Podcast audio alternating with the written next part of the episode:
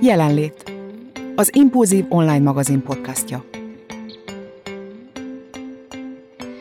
Szeretettel köszöntök mindenkit a jelenlét adásban.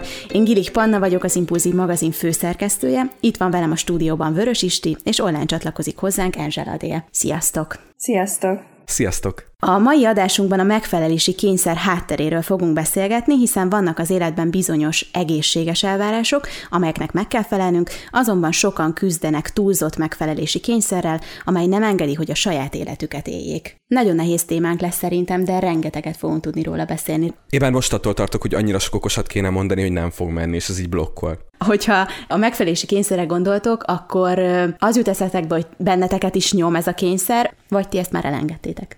Én nem hiszem, hogy ezt valaha ki fogom nőni, viszont sokkal, sokkal jobb vagyok abban, hogy ne akarjak mindenkinek megfelelni. Aztán persze még mindig vannak olyan szituációk vagy időszakok, amikor ez nekem szinte lehetetlen, de, de sokkal, sokkal lazábban fogom fel most már ezt és nem is tudatosan, tehát nem dolgoztam rajta soha, meg így külön nem is gondolkodtam volna a megfelelési kényszeren, hogyha most nem ez a téma. Talán egy kicsit, amikor a, az elvárásokról beszélgettünk, akkor ö, az eléggé súrolja szerintem a két téma egymást, az elvárások és a megfelelési kényszer. Úgyhogy talán akkor jött ez fel így először, ö, most meg ugye azért gondolkodtam rajta, mert mondtad, hogy ez lesz a téma.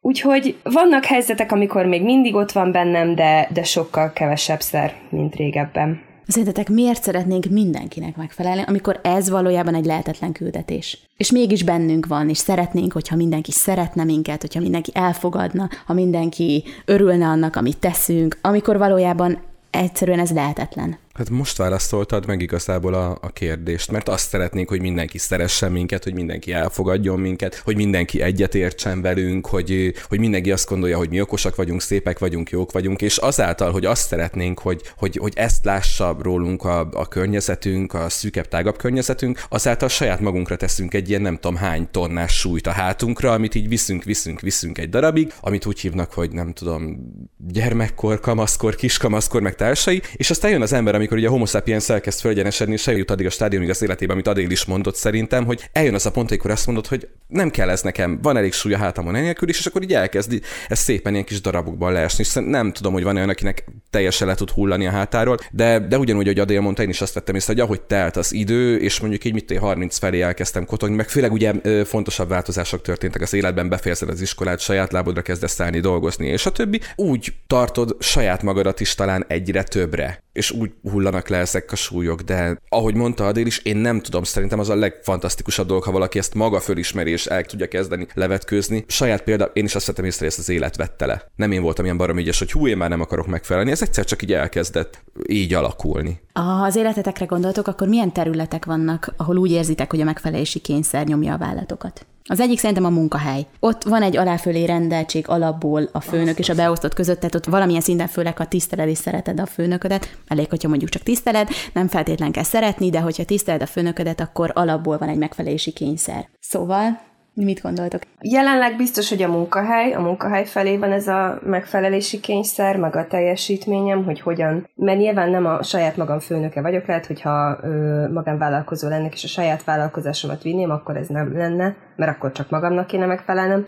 de mivel alkalmazott vagyok, itt természetesen a főnökeim felé ez mindig is ott lesz, amíg csak főnökeim lesznek, hogy, hogy nekik szeretnék megfelelni. Aztán persze közben magamnak is, tehát nyilván magamnak is felállítottam mércét, aminek eleget szeretnék tenni. Aztán például erről is beszélgettünk a családom felé, és van egyfajta megfelelési kényszer, hogy volt, inkább múlt időt használok, mert ez már nincsen. Ugye már abban a korban vagyok, hogy a családalapítás már jóval mögöttem kéne, hogy legyen, vagy el kellett volna kezdenem. Voltak ilyen jellegű megfelelési kényszereim, szerencsére ezeket is elengedtem, ezek már nincsenek, de azért egy pár éve még volt ilyen, hogy úristen férhez menni, gyereket szülni, a tökéletes családmodellt felállítani, ami a, a mai normáknak nagyon-nagyon idézőjelben meg kellett volna, hogy feleljen, de nyilván ez is szerencsére változik, meg az én családom is. De egyébként arra is gondoltam, hogy lehet, hogy csak én hittem azt, hogy ezt várják el tőle, mivel hogy nagyon sokat kérdezgették, hogy mikor lesz már gyereked, és hogy stb. stb. De aztán rá kellett jönnöm végül is arra is, vagyis lehet, hogy megint most van ez a nagy aha pillanatom, hogy rájövök, hogy nem elvárásaik voltak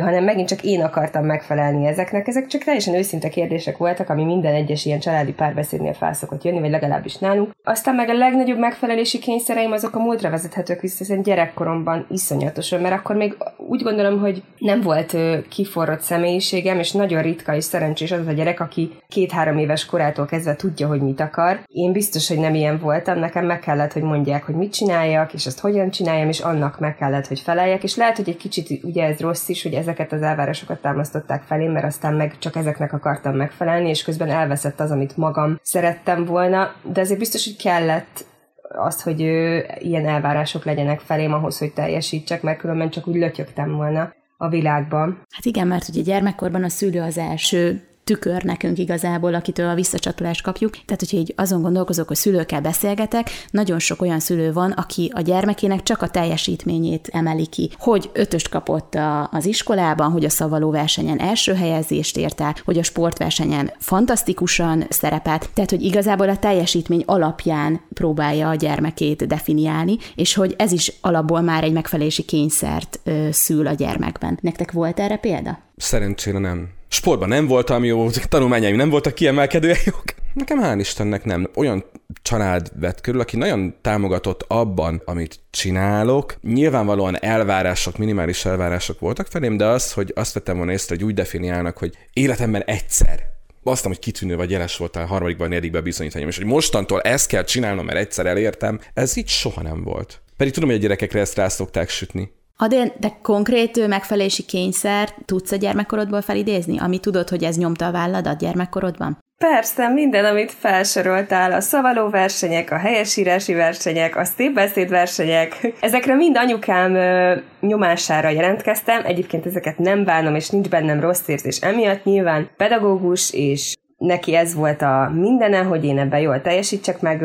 Gondolom látott is bennem fantáziát, vagy nem is tudom, tehetséget ehhez. Tehát nyilván nem a matekot nyomattam, mert ahhoz nem voltam annyira jó. Úgyhogy ezeken mind túl voltam, de az ilyen alsó tagozatos koromban volt inkább, úgyhogy Utána ezek így leperegtek rólam, tehát nem érdekeltek már annyira később. Aztán nagyon szerettem, amikor nyertem, mert nagyon sokszor nyertem, nem mindig, de arra is megtanított egyrészt, hogy milyen jó nyerni és küzdeni valamiért, aztán arra is megtanított, hogy veszíteni is tudjak, mert hogy olyan is volt, nem is egyszer, nem is kétszer. Úgyhogy ezekre biztos, hogy jó volt, de akkor abban az időszakban nagyon-nagyon szerettem volna megfelelni, úgyhogy ezt nem magamtól döntöttem, úgyhogy én ezekre elmegyek, hanem külső anyai nyomásra, de mondom, semmilyen traumám nem származik, inkább így visszagondolva tényleg örülök neki, mert csak pozitív hozadéka volt ezeknek. Aztán később, később is voltak elvárások ugye tanulással kapcsolatban, hogy hova megyek tovább tanulni, mit fogok csinálni, de aztán ahogy kezdett, és ez megint ilyen elcsépelt szöveg, hogy kialakulni a személyiségem, de ahogy igazából ez tényleg kezdett kialakulni, meg anya is látta, hogy mi az, ami megy, meg mi az, ami nem, és mi az, amit szeretnék, ő is lazult egy kicsit, tehát ő is elfogadta azt, hogy oké, okay, most már azért felnövök, tudom, hogy mit szeretnék, és mi a jó nekem. Persze nem mondom, hogy nem volt olyan, hogy azt mondta, hogy ő jobban tudja, de, de azért ez tényleg lazult az idővel, ahogy idősödtem, és és aztán így összecsiszolódtunk, és akkor a megfelelési kényszerem felé is majdnem, hogy teljesen eltűnt, mert én is rájöttem, hogy hiszen anya mindig is szeretni fog úgy, ahogy vagyok, teljesen mindegy, hogy mit csinálok. Azon filóztam, hogy hallgattam a délt, hogy jó volt versenyekben, és hogy, hogy neki ez így ment, hogy lehet, hogy nekem azért nem volt gondom ezzel a megfelelési kényszer dologgal, mert hogy mivel nem voltak ilyenfajta elvárások, ezért én nőttem, hogy mire szeretnék jelentkezni. Azért jelentkeztem népdalversenyre, ahol oklevelet kaptam a részvételért, jelentkeztem éveken át Zrínyi a matek versenyre, ahol oklevelet kaptam a részvételért, de hát helyez helyezésnek a közelében nem voltam, és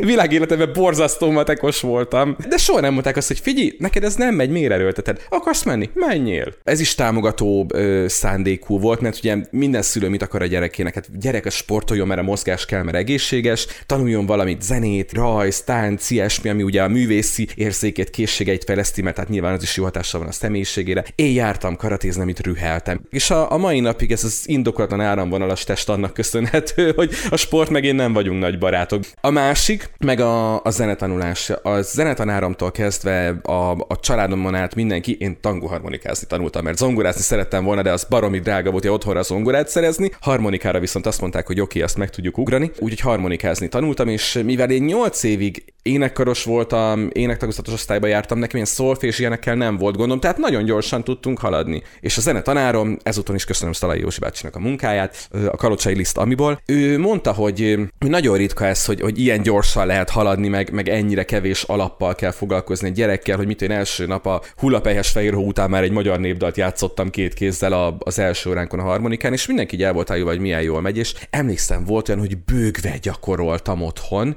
ülj le gyakorolni kell, ülj le gyakorolni kell, és hiába volt érzékem, én nem szerettem csinálni, mert muszáj volt. Jó szándék volt nyilván, hogy menjen valami, amiben jó vagyok, és amiben sikerélményem van, és tényleg mindenki, aki hallott játszani, csak pozitív visszacsatolást küldött felém. Egy idő után pont attól, hogy ezt szerették volna fejleszteni, bennem viszont nem volt ez az igény, nem volt jó élmény, és nem szerettem csinálni, és a gimis szerenádunk utána, ahol egy dalt megtanultam eljátszani, végig kísértem az osztályt, és az egy daltot játszottam velük, utána se előtte, se utána nem volt már a kezembe, és szerintem nem is lesz többet. Erről pont az jut eszembe, hogyha a saját magad felé felállított megfelelési kényszer, meg amit mások állítanak, az párhuzamba van, akkor nincs annyira nagy probléma. De ugye itt te ezt nem szívből csináltad igazából, és így nem is működött annyira. Uh-huh. Ez, ez volt a kulcs. Szerettem volna én, hogyha nem tudom, lehet nem kell hetente órára menni, vagy, vagy akkor ülök le, amikor kedvem van, de az, hogy egy gyereknek, amire valamennyire tudja, csinálni kell, ahhoz mikor van kedve. Ez olyan, mint a jó kötelező olvasmány. Tehát lehet, hogy mit tudom én, a 8 éved vagy 12 iskola éved alatt volt egy könyv, amit szívesen olvastál, de azért a kötelező olvasmányról általában nem ez a Pavlovi reflex az embereknek, hogy hú, de jó volt, nem? Pedig biztos, hogy tizenvalány könyvből nem létezik, hogy csak egy jó volt, de akkor úgy éled meg. Adél, menjünk vissza még oda, hogy megfelelési kényszer a munkahelyen, ez engem nagyon-nagyon érdekel, hogy hogy viseled azt, hogy egy, egy folyamatos nyomás van rajtad, és elvárod-e azt, hogy mondjuk kapj pozitív visszajelzéseket, amikor mondjuk megfelelsz, vagy mondjuk nem kapsz. Erről csak az jutott eszembe, hogy a barátnőmmel már a podcast előtt beszélgettünk erről, és ő mondta, hogy ő olyan munkáján dolgozik, ahol evidens, hogy mindig jól teljesíts, és a dicséret szó az, az, az nem létezik. Tehát meg kell felelnie, ugyanakkor pozitív visszajelzést nem kap, tehát szörnyű nehéz saját magadban kell ezt valahogy ö, jól kezelni. Szóval erről beszélgessünk egy kicsit. Igen, nehéz. Én is ebben a cipőben járok. Nagyon kevés visszajelzést kapok, nem csak, hogy pozitívat, hanem akármiért. Most ez lehet bárminek a, vagy bárkinek a hibája, ebben nem akarok belemenni. De nagyon ritka az, például most már né- négy éve vagyok itt ugyanezen a helyen, az elején azért még ez, bár nem hülyeség, tehát nem sűrűn kapok visszajelzést, és így nagyon-nagyon nehéz, és magamnak kellett ezért felállítani egy mércét. Ugyanakkor persze, ha valamit nem jól csinálsz, úgy, ahogy mondtad, hogy evidens, hogy mindent jól csinálj, akkor azért inkább kapod a a, visszajelzést. Egy iskolában dolgozom, egy fiú iskolában. Speciális nevelési igényű fiúkkal. Ráadásul a legfiatalabb korosztálya. De minden munka nehéz, én azt mondom, bárki bármit csinál, semmi sem egyszerű. Úgyhogy itt uh, még az sincs, ami mondjuk um, 7-8 év, amikor elkezdtem tanítani, ugye egy normál általános, átlagos általános iskolában, hogy ugye a gyerekek általában azért uh, valamilyen viszonyt ápolnak a, a tanáraikkal, vagy a nevelőikkel, és ott van visszajelzés a gyerekek részéről is. Itt nagyon nehéz, mert ugye ez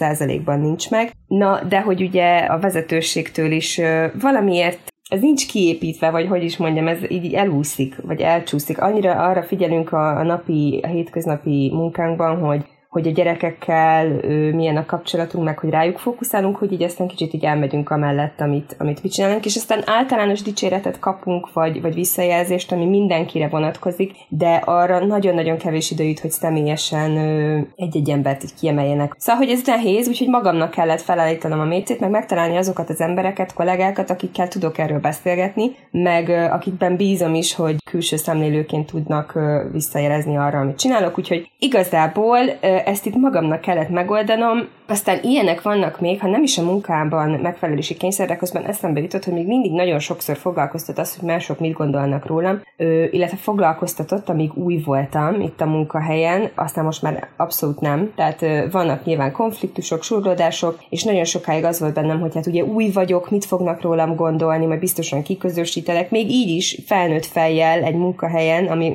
már abszolút nem kéne, hogy zavarjon, de az elején azért voltak ilyenek. Most már azért az elmúlt két évben ezt szerencsére sikerült levetközni beszélgetni, és tényleg abszolút nem érdekel. Nyilván csak az, aki fontos számomra, de hogy ez is, amit már annyi minden a podcastok során megbeszéltünk, hogy ez is korral jár, azt hiszem, meg érettséggel, hogy egyre kevésbé érdekeljen az, hogy mások mit gondolnak rólad. Kvázi a megfelelési kényszeret sem lesz kényszer, vagy nem lesz egy kényszeres magatartásforma. Erre múltkor a Pannának mondtam, szembe jött velem egy ilyen klasszikus graffiti, és én rühelem az ilyen közhelyeket, de annyiszor azóta eszembe jut, ez beleégett az agyamba, és szinte tényleg nincs nap, hogy ne jutna eszembe, hogyha az egész életed úgy éled le, és a megfelelési kényszer kapcsán jött ez, hogy úristen, mit gondolnak majd az emberek, akkor képzeld el, hogy fekszel a halálos ágyaron, és tedd fel magadnak a kérdést, hogy na és mit gondoltak?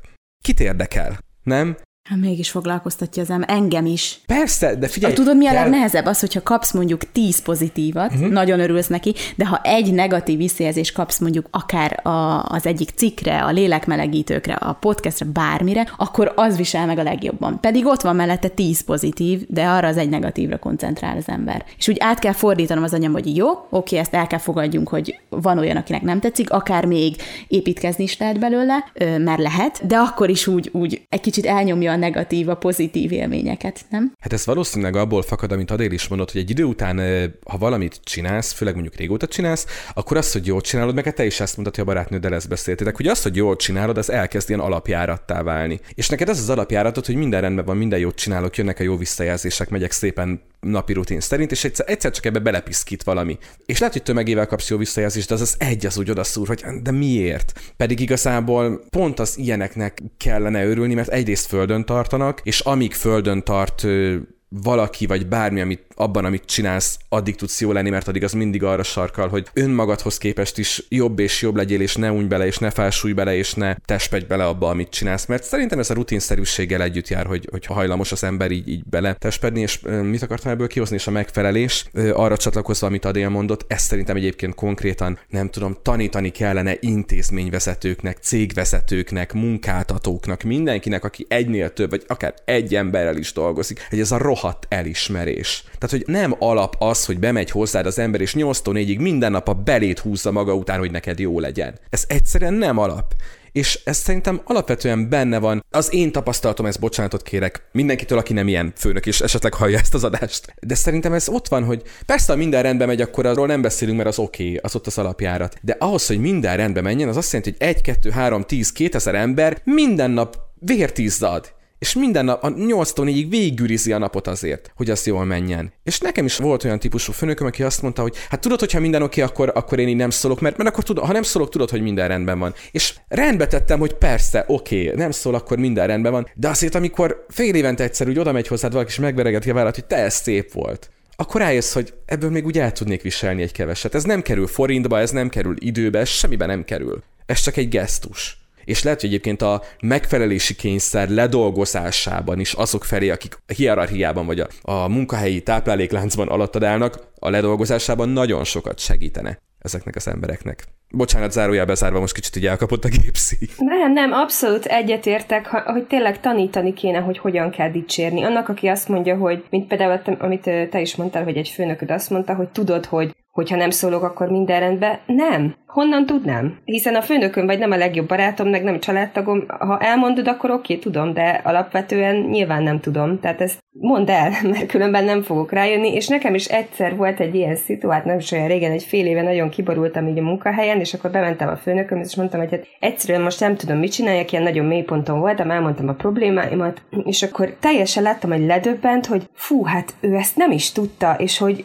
elkezdte mondani azt a csomó mindent, amit úgy gondolt, hogy jól csinálok, és aztán mondta, hogy hát ezt remélem, hogy tudod, hogy ezt mindenki így gondolja, és mondom, nem, hát honnan tudnám, hiszen most van először, hogy így leülünk, és csak azért, mert ugye elkezdtem mondani a problémáimat, most reagáltál rá azzal, hogy hogy elmondtad, hogy mi az, amit jól csinálok, hiszen nagyon jól esett, meg azért egy kicsit tisztáztunk dolgokat, és azóta azért könnyebb a helyzet, de tényleg az nagyon fontos, hogy ha valami nem jó, akkor szóljunk, és jelezzük, mert az hogy még mindig bennünk van ez, hogy mit fognak mások szólni, és kit érdekel, hogy mit fognak szólni, semmi közöm ahhoz, hogy ők mit szólnak ahhoz, aki vagyok, vagy amit csinálok, vagy amilyen én vagyok. Nekem ahhoz semmi közöm. És ez nagyon nehéz egyébként egy olyan munkahelyen például, ha most a munkáról beszélünk már elég jó régóta, hogy akikkel naponta együtt vagy, és napi 8-10 vagy 12 órát együtt dolgozol, nagyon nehéz elfelejteni, hogy ők a kollégáid. És persze ott egy kis család vagytok, egy kis közösség vagytok, de valószínűleg, hogyha holnaptól nem ott dolgoznál, akkor mondjuk kérdezd meg magadtól, hogy azok közül az emberek közül, akikkel naponta együtt vagy, hányuk keresne, vagy hányukkal tartanád a kapcsolatot úgy, ahogy ezelőttet, vagy hogy mennyire fontos az ő véleményük bizonyos dolgokban. Szóval nagyon nehéz ezt így perspektívába tenni szerintem sokszor. Hú, viszont ez egy, szerintem egy nagyon jó rámutatás volt. Ez a gond, hogy ha abba a közegből kilépnél, mert holnap után becsődölhet egy cég, lehet egy új munkahelyed, akkor kiemelné rád a telefont, kicsöngetne be hozzád. Akkor mit érdekel, hogy mit gondol? És visszacsatolva az Adél gondolatára, a véleményre, nektek megvannak azok az emberek, akiknek a véleményére adtok, és hogyha mondjuk egy vadidegen mond rólatok valamit, elgondolkodtok rajta, vagy azt mondjátok, jó, ez nem rám tartozik, nem is ismerjük egymást, kit érdekel, hogy mit gondol egyébként rólam. Szóval hogy kezelitek az ilyen véleményt? Kikéritek egyáltalán másnak a véleményét? Én azoknak a véleményét kérem ki, akik fontosak. A kéretlen véleménnyel meg szó-szó, van, ami betalál, és ez nyilván azért talál be, mert abban az a gyenge pontom, és akkor én is tudom, hogy valami olyanra világított rá, amiben amiben egyértelműen nem vagyok magabiztos, és akkor lehet, hogy ezért egy kicsit fáj. De amiben mondjuk tudom, hogy abszolút semmi beleszólása, vagy semmilyen hatása nincs rám, ami nem szúr meg egy picit se, vagy nem érint meg egy picit se, akkor nem foglalkozom vele, azt hiszem. Félig meddig ez a, ez a szószó jutott nekem is eszembe.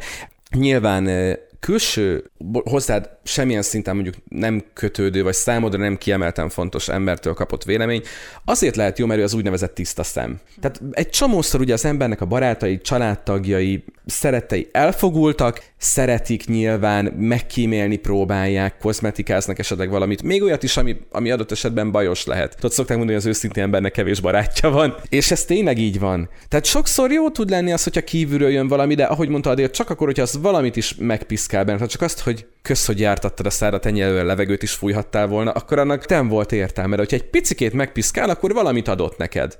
Vagy az önbecsülésedben, vagy, a, vagy az esetleg olyan dolgokban, amiben nem vagy magabiztos, vagy olyanban, amiben te magad is tudod valahol mélyen belül, hogy változtatni kéne, de nem teszed meg, az más. Szerintem azért ez egy ilyen szó-szó helyzet. Tehát nem mindig rossz az, hogyha ha kívülről jön valamiféle impulzus, de az, hogy, hogy, hogy mindenféle véleménynek alávetni magad, hát ezt, ezt szerintem nem tudom. Már, már elég nagy baj, hogy nem tudom, 14 éves korunkban az evolúció valahogy belénk kódolja, hogy olyankor még kell, hogy számítson, mert ez embereknek életre szóló defektet tud okozni. Úristen, amikor ilyet olvasok, hogy 14 éves gyerek öngyilkos lett főleg mondjuk, igen, ez, ez más helyzetek szülik ezt, legalábbis, amit a világ sajtó fölkap. Most legutóbb például konkrétan egy, egy meleg fiúról olvastam, hogy, hogy annyira sikerült kiközösíteni, hogy, hogy öngyilkos. De hát ott is igazából mi vezet ehhez az egészhez? Jó, ez egy komplex csomag, de a megfelelési kényszernek itt is egy hatalmas szelete van ennek az állapotnak az elérésében. És én egyébként nem tudom, most, hogy, hogy nagyjából ilyenkorú gyerekek között is mozgok, mert középsoriba kezdtem tanítani. Így azért látom, hogy, hogy tanárként ez nem mindig olyan hálás dolog, amikor a gyerek így rohadtul tisztában van magával, meg, meg nagyon kiforrott személyisége, meg véleménye van, de, de mindig az van a fejemben, hogy inkább ilyen legyen, mint üljön ott a sarokba, aztán hazamenjen és a padláson találják meg. De mm. ne, én abszolút egyetértek ezzel, főleg, hogy ilyen kis, kis embereket, kis emberekkel foglalkozom én is, és ott is van olyan sok unikum közülük, aki felmeri vállalni a véleményét, ami teljesen eltérő a megszokott normáktól, és én mindig annyira ünneplem és örülök neki, ha bár én nem voltam ilyen, és pont azért örülök neki, hogy, hogy manapság azért ezt már inkább ünnepeljük, mint sem azt mondjuk, hogy hú, furcsa, vagy rossz, vagy, vagy különböző jelzőket akasztunk rá, vagy buta, vagy hülye, csak azért már nem úgy csinál dolgokat, mint a többiek. Nagyon jó példa erre, hogy mit tudom én, azt mondtam, hogy rajzoljanak egy piros kört, erre rajzoltak egy két négyzetet. De, de én ezt imádom, tehát én ezért nem szólom le őket, főleg, hogyha ilyen kreatív feladat van, mert ki vagy te, hogy megmond nekem, hogy én hogy akarok rajzolni, meg mit akarok csinálni. Ez egy nagyon ilyen ö, ö, debil példa volt, vagy egy nagyon egyszerű példát adtam. De hogy olyan sokszor van ilyen, amikor ö, azt gondolom, hogy ú, ez egy szuper óra lesz, ezt és ezt és ezt fogjuk csinálni, és akkor megmondom, hogy mi a feladat, és senki nem azt csinálja, de szuper dolgok születnek, nagyon kreatív dolgok, és én ezt imádom. Ezekért is úgy gondolom, hogy főleg gyerekkorban annyira fontos, hogy megdicsérjük a gyerekeket bármiért. Nem kell a, a, annak egy ilyen kiemelkedő feladatnak lenni. Én is szoktam azt mondani, hogy úristen, de gyönyörű lett a, az A betűd ma, ilyen szépet még sose láttam, vagy egy teljesen apróságok, és annyira örülnek nekik a gyerekek, és annyira kell nekik a, a visszajelzés. Pont lehet azért, mert hogy otthon nem kapják meg, vagy még soha az életben senki nem mondta nekik, vagy kell egy pillanat, amikor rájönnek, hogy fú, hát ezt így is lehet, hogyha így csinálom, akkor, csupa pozitív visszajelzést kapok. Na, és még visszakanyarodva arra, amit Vöri mondott, hogy ennek érdekes a pszichológiája annak, hogy kitől fogadsz el véleményt, mert az jutott eszembe, hogy amikor ö, ilyen pátyolgatásra van szükségem, akkor tudom, hogy kihez forduljak tanácsért, és amikor tudom, hogy most helyre kell, hogy rakjanak, akkor is tudom, hogy ki, ö, kihez ö, kell tanácsért fordulnom, mert tudom, hogy mindig mit fogok kapni. De ez megint oda megy vissza, hogy ezt igazából már tudom előre, hogy mire van szükségem, tehát én az agyamba ezt már lejátszottam ezt a menetet, ám mégis kell egy kis külső megerősítés ehhez. Úgyhogy, ö, úgyhogy érdekes, amit mondtál. Panna nem ilyen szerencsés, tehát néha, hogy megtalál kérdésekkel, és szerintem piszkosul nem azt a választ kapja, amire számított. Szokták mondani, hogy ez őszinte embernek kevés barátja van, már idézet mondat. Nekem kevés barátom van egyébként. Semmi de, meglepő de, de, nincs rajta. De a minőséggel abszolút elégedett vagyok. Tehát nem a mennyiség, Azt a minőség mondtam számít. egyszer, hogy nem a mennyiség, hanem a minőség. É, és a minőséggel tökéletesen elégedett vagyok. Na most beszéljünk még arról egy picit, hogy ugye megfelelési kényszer, ugye saját magunk elvárásainak kellene igazából megfelelni, ami rájöttem, hogy szerintem sokkal nehezebb, mint más elvárásainak megfelelni, legalábbis én így vagyok vele, mert én nagyon-nagyon szeretnék megfelelni saját magamnak, és ebből átsúszok abba, hogy egy kicsit már maximalista leszek, ami meg már ugyancsak nem jó, de egyszerűen nem bírom ki, hogy ne legyen tökéletes az, amit kiadok a kezemből, mert hiszen azt várják el tőlem egyébként például a magazinba is, hogy amit kiadunk, az minőségi legyen, ugyanakkor ez egy csomó energia és csomó munka. Tehát valójában saját magamnak szeretnék megfelelni, de az se egyszerű. Nekem van egy nagyon-nagyon jó barátom, akinek azt mondtam, hogy ha te a saját elvárásaidat egy fokkal lejjebb tennéd saját magaddal szemben, akkor jól csinálnád, amit csinálsz, így viszont attól nem jó, hogy egy fokkal följebb lövöd. Oda, mint amit csinálnod kéne, mert saját magadon is túl akarsz tenni. És hogyha az ember önmagával kezd el versenyt futni, akkor annak annak végül is egy kontraproduktív vége lesz, amikor csak azért, mert, mert maximalista vagy, és itt már ezért ezt a maximalizmusnak a megfelelési kényszert, ezt, ezt picit összemossuk, pedig nagyon-nagyon el kéne őket választani, mert a maximalizmus szerintem egy az a halálos méreg, a megfelelés kényszer, meg a lassan ölő méreg. Ja. De a maximalizmus az, az agylövés. Tehát, hogy ott, ott, ott így nincs döntés. A lassan ölőnél még van ellenszer. Ugyanakkor ugye vágysz arra, hogy a szépre törekedj, csak ugye átlépsz egy határt, uh-huh. és azt a határt nem kellene átlépni. Szerintem a maximalizmus a mérgező határ, uh-huh. a mérgező felső határ. A megfelelési kényszer kezelése még tologatható. Én abszolút nem vagyok maximalista, viszont vannak magammal szemben elvárásaim, meg magamnak szeretnék megfelelni, de szerencsére nem tudom. Mindig is irigyeltem a maximalistákat, de most, hogy beszélgetünk róla, igazából rájöttem, hogy fölöslegesen, mert tényleg akkor soha nem lenne semmi elég jó. Így meg azért így ellavírozgatok, lejjebb teszem néha a mércét. Én emelgetem magamnak a mércét, vagy lejjebb rakom. Viszont a megfelelési kényszerhez még visszatérve, ami nem jó hatással volt rám, hogy nagyon sokszor feladtam. Amikor úgy éreztem, hogy ennek nem tudok megfelelni, és nem tudok eleget tenni, akkor feladtam egy csomó mindent. Én is ugyanígy kezdődött ezekkel a hobbikkal, amiket te is említettél, Bari, néptánc, ilyen tánc, olyan tánc, stb. Hogy hát nem voltam elég jó, nem nyomtam magamat, és akkor feladtam. És ezért is tudom, hogy nem vagyok maximalista, mert ez azóta se változott. Viszont most már nem adom fel a dolgokat. És erről is beszélgettünk még jó pár hónappal, vagy talán lehet, hogy egy évvel ezelőtt is, hogy, hogy most már azért nem adom fel a dolgokat, tehát az a mércém, hogy addig-addig próbálni és csinálni, amíg nem sikerül, de ez a saját magamnak való megfelelés. Én tudom azt, hogy mi az a határ, amikor felszabad adni, és azt mondani, hogy ez nem feladás, hanem egyszerűen ezt nem tudom csinálni, ez nem nekem való. Meg mi az, amikor még érzem, hogy ezt még azért igazán nyomhatnám, meg van benne még lehetőség. Tehát akkor nem is kudarcként éled meg, hogyha mondjuk nem tudsz egy saját magad felé felállított elvárásnak megfelelni? Most már nem mert egy tök jó gondolatot mondott, és szerintem ez így lehetne a kulcsa ennek a megfelelési kényszerkezelésnek, amit elhangzott. Ez a önmagam által felállított lécet így lefölpakolgatom. Hát basszus, van két nap, amikor ugyanazzal a cipővel kelsz föl, van két nap, amikor ugyanúgy ébredsz. Hát nincs. Nincs két nap, amikor ugyanolyan paszba vagy, nincs két nap, amikor ugyanúgy pörög az agyad. Ezért van az, hogy írsz kétféle címet, és tegnap még az ad gondoltad jónak, holnap a bét fogod, holnap után meg jön egy hülye, amelyik azt mondja, hogy a cél lesz a jó, és te még el is gondolkodsz rajta, mert nincs két nap, ami ugyanolyan. És pont ezért, hogy mondjam, szerintem veszélyes, amikor ilyen, nem tudom, ilyen, ilyen fiókokban vagy ilyen fakkokban gondolkodunk, és a környezet, a család, a munka, minden által ránk pakolt megfelelési kényszer, az gyakorlatilag ilyen fiók halmazba történő betuszakolás a saját magadnak, mert hogy az életed is ilyen olyan, mint egy színuszgörbe. Van lent, van fönn, és, és nem tudsz egy, egy, egy standardet húzni. És ezt, hogy pakolászod a saját mércédet az éppen aktuális állapothoz, nyilván az egészséges kereteken belül, ez egy gyakorlatilag egy mintaszerű kezelése lehet annak a helyzetnek, hogy a saját magad szerintem mentális egészségét megőriz, hogy ne őrülj bele abba, hogy ma nem voltam elég jó, ma nem tartottam elég jó órát, ma nem adtam elég jó prezentációt, ma nem gyártottam elég jó, tudom én, keresztemes hímzésű törölközőt. Jézus, hogy jutott ilyen eszedbe komolyan? Nekem meg a fröccsöntő üzem jutott eszembe. Ilyeneken gondolkodtam, igen, különböző területeken mit lehet csinálni.